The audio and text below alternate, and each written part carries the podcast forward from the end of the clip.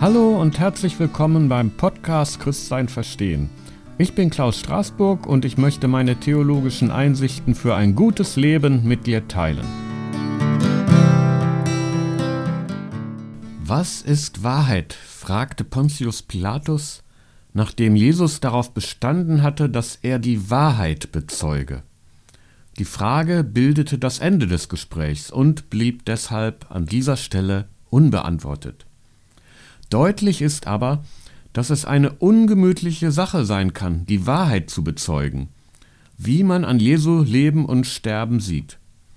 Und deutlich ist auch, dass nur diejenigen die Wahrheit bezeugen können, die diese Wahrheit mit Leidenschaft und Hingabe vertreten. Das war auch die Einsicht Søren Kierkegaards. Er stellte sogar fest, dass es Wahrheit für uns überhaupt nur dann gebe, wenn wir uns persönlich von einer Sache ergreifen lassen und uns dieser Sache mit ganzer Leidenschaft hingeben. Eine Sache hingegen, die uns innerlich gar nicht berührt und verwandelt, hat keine Bedeutung für uns. Sie mag objektiv wahr sein, für mich persönlich aber ist sie keine bedeutsame Wahrheit. Eine bedeutsame Wahrheit muss mich in den Tiefen der Seele ansprechen. Alle theoretischen Wahrheiten, die das nicht tun, und mögen sie noch so richtig sein, lassen mich dagegen kalt. Ein Beispiel dafür mag sein, dass ein Mensch auf dem Sterbebett wohl kaum über mathematischen Formeln grübeln wird. Er wird sich aber Gedanken darüber machen, worin die Bilanz seines Lebens besteht oder was denn wohl nach dem Tod kommen mag. Die Antwort auf diese Fragen bei denen es sozusagen um Leben und Tod geht, wären für sein Dasein bedeutsame und deshalb subjektive Wahrheiten. Das wollte Kierkegaard mit seinem oft missverstandenen Satz ausdrücken, die Subjektivität ist die Wahrheit. Kierkegaard meinte mit diesem Satz nicht, es gebe gar keine objektiven Wahrheiten, sondern nur das subjektive Empfinden von Wahrheit. Alles sei also relativ, und Wahrheit sei nur das, was ein Mensch jeweils für Wahrheit hält. So mögen es manche heute sehen, die Wahrheit nur für eine rein subjektive Angelegenheit halten, ohne jede Geltung über den einzelnen Menschen hinaus. Sie können sich allerdings nicht auf Kierkegaard berufen.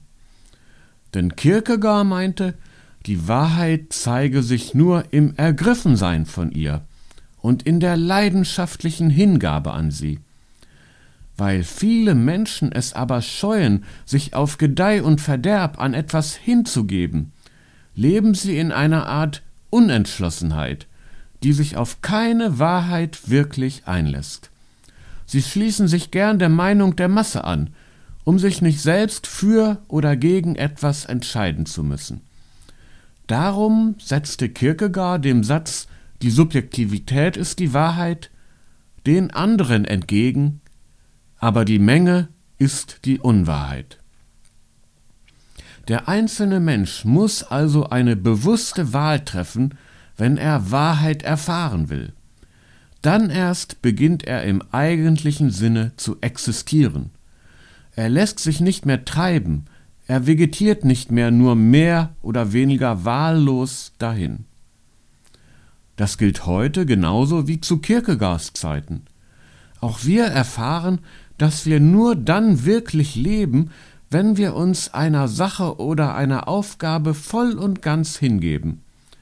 Nicht so, dass wir uns selbst dabei aufgeben und verlieren, sondern wir finden uns geradezu erst dann, wenn wir uns in einer sinnvollen Aufgabe verlieren, uns ganz an sie hingeben. Das hat wohl auch Jesus mit seinen Worten gemeint, wer sein Leben findet, der wird es verlieren. Und wer sein Leben verliert um meinetwillen, der wird es finden. Jesus wollte sagen, dass wir in seiner Nachfolge zu uns selbst finden.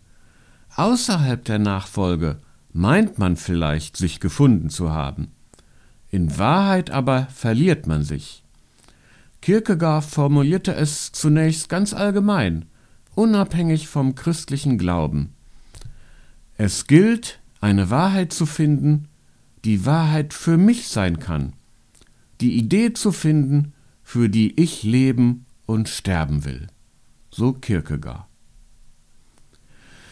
Die für mich bedeutsame, also subjektive Wahrheit kann zugleich eine objektive Wahrheit sein.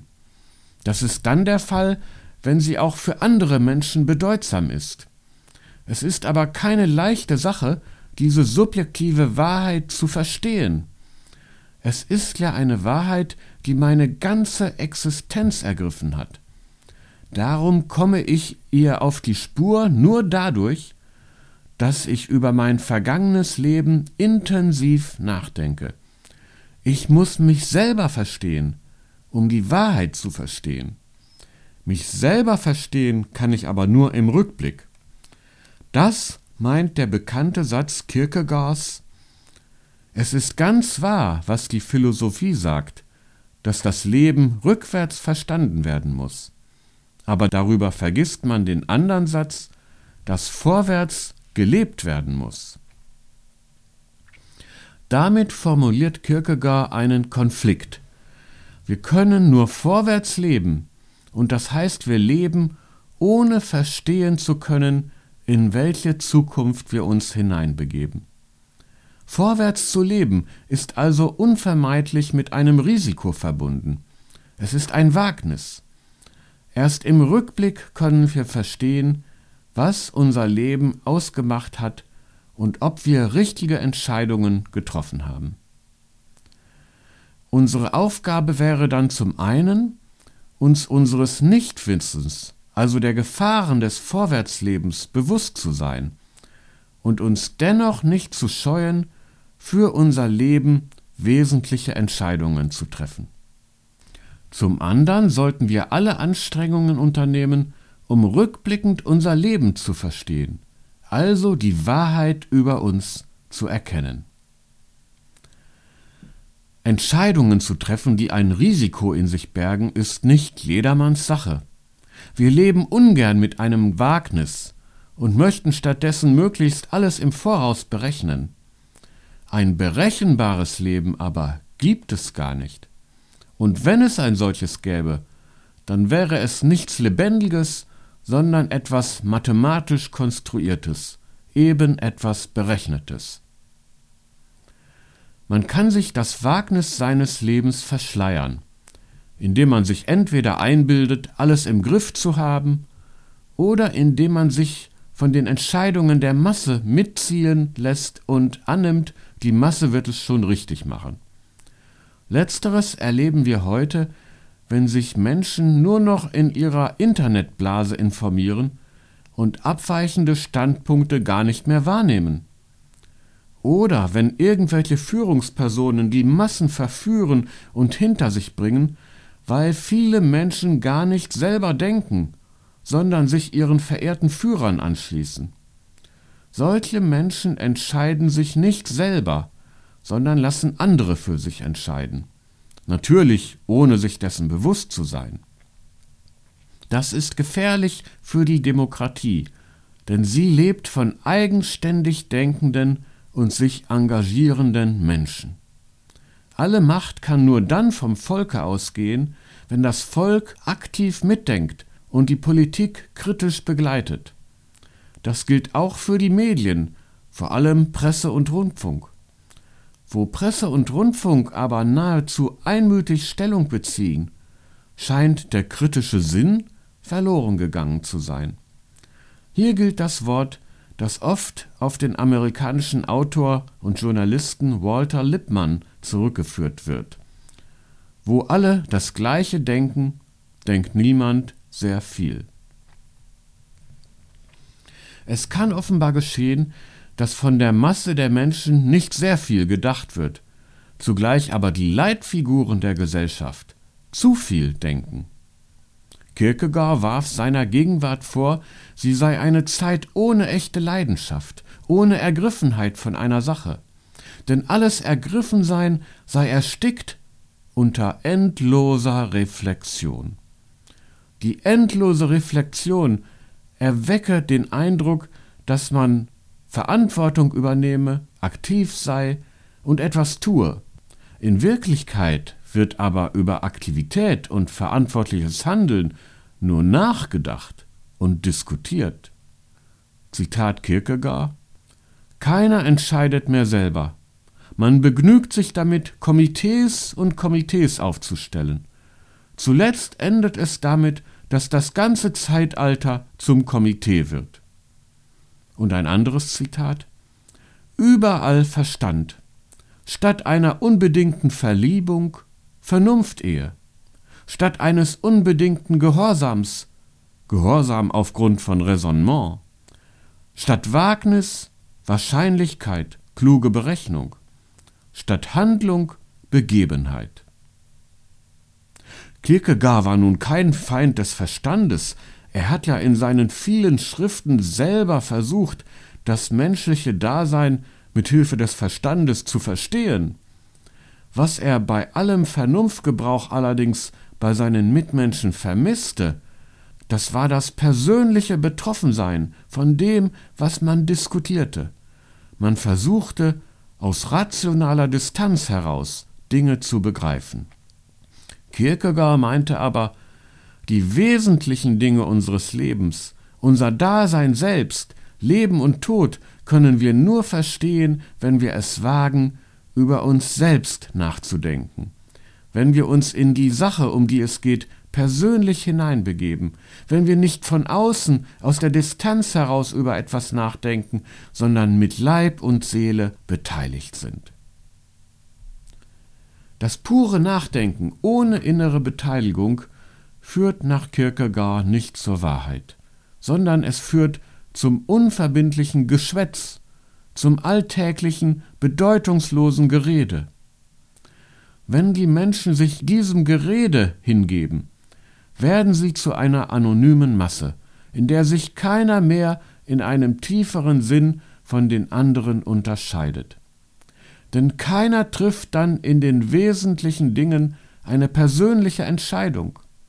Keiner wird er selber, sondern er geht unter in einer großen Öffentlichkeit, in einem Publikum, in dem alle Zuschauer sind, die nur noch irgendetwas wahrnehmen, ohne in der Tiefe ihrer Existenz davon berührt zu sein. Hier gewinnt der einzelne Mensch an Bedeutung, von dem Kierkegaard so oft spricht. Der Einzelne ist derjenige, der nicht in der konformen Masse untergeht, sondern er selbst ist, beziehungsweise immer wieder er selbst wird. Dieser Einzelne hat den anderen gar nichts voraus, er gehört keiner Elite an, er fühlt sich nicht besser als die anderen, sondern er muss wie alle anderen auch immer wieder neu um seine Unabhängigkeit von den Stimmungen der Masse ringen. Es ist kein Zuckerschlecken, als Einzelner in der Masse zu leben. Es kann sogar eine Qual sein, weil man sich nicht verstanden fühlt. Man lebt ja dann als ein einsamer Fremder in der großen, anonymen Öffentlichkeit. Zitat Kierkegaard Wer gelernt hat, dass es nichts Entsetzlicheres gibt, denn als der Einzelne zu existieren, der wird sich nicht scheuen zu sagen, dass dies das Größte ist. Man muss es also nach Kierkegaard lernen, als Einzelner zu leben, um dem Publikumsgeschmack zu entgehen und eigenständig zu entscheiden. Man könnte auch philosophisch sagen, ein Selbst zu werden. Das ist zwar schwer, aber nach Kierkegaard das Größte. Es ist also der Mühe wert. Wenn es diese Einzelnen nicht gibt, wenn alle das Wagnis der verantwortlichen Entscheidung scheuen, weil sie lieber für ein oberflächliches Vergnügen leben wollen und das Dasein in seiner Tiefe gar nicht mehr ernst nehmen, dann steuert die Gesellschaft nach Kierkegaards Überzeugung auf den Abgrund zu. Der Theologe Christian Möller hat ein treffendes Beispiel Kierkegaards nacherzählt. Ich zitiere. In einem Zirkus bricht in den Kulissen Feuer aus. Der Clown wird auf die Bühne geschickt, um das Publikum zu warnen. Feuer, rief er immer wieder, Feuer. Doch je lauter und verzweifelter der Clown rief, desto begeisterter klatschte das Publikum und lachte über den Spaß, der in Wahrheit bitterer Ernst war. Kierkegaard zieht aus diesem Gleichnis den Schluss, ebenso, denk ich, wird die Welt zugrunde gehen unter dem allgemeinen Jubel von witzigen Köpfen, die glauben, es sei alles nur ein Witz. Zitat Ende. Das Leben aber ist kein Witz und auch kein Spaß. Es ist ernst. Und nur wer es ernst nimmt, lebt wirklich. Er stellt sich der Frage, was Dasein eigentlich ist. Er leidet verzweifelt darunter, keine Antwort zu haben, und kann doch nicht aufhören, nach Antworten zu suchen. Er geht schließlich das Wagnis ein, Entscheidungen zu treffen, auch wenn er damit allein steht. So übernimmt er Verantwortung für sich selbst und für die Welt. Kierkegaard war ein scharfer Kritiker der dänischen Gesellschaft seiner Zeit. Seine Gedanken wurden zu Beginn des 20. Jahrhunderts in umfassender Weise aufgegriffen und weitergedacht. Sie haben auch heute noch Bedeutung. Was sie uns heute für das öffentliche Leben und die Kirchen zu sagen haben, das möchte ich demnächst in einem dritten Beitrag über das Denken Sören Kierkegaards darstellen.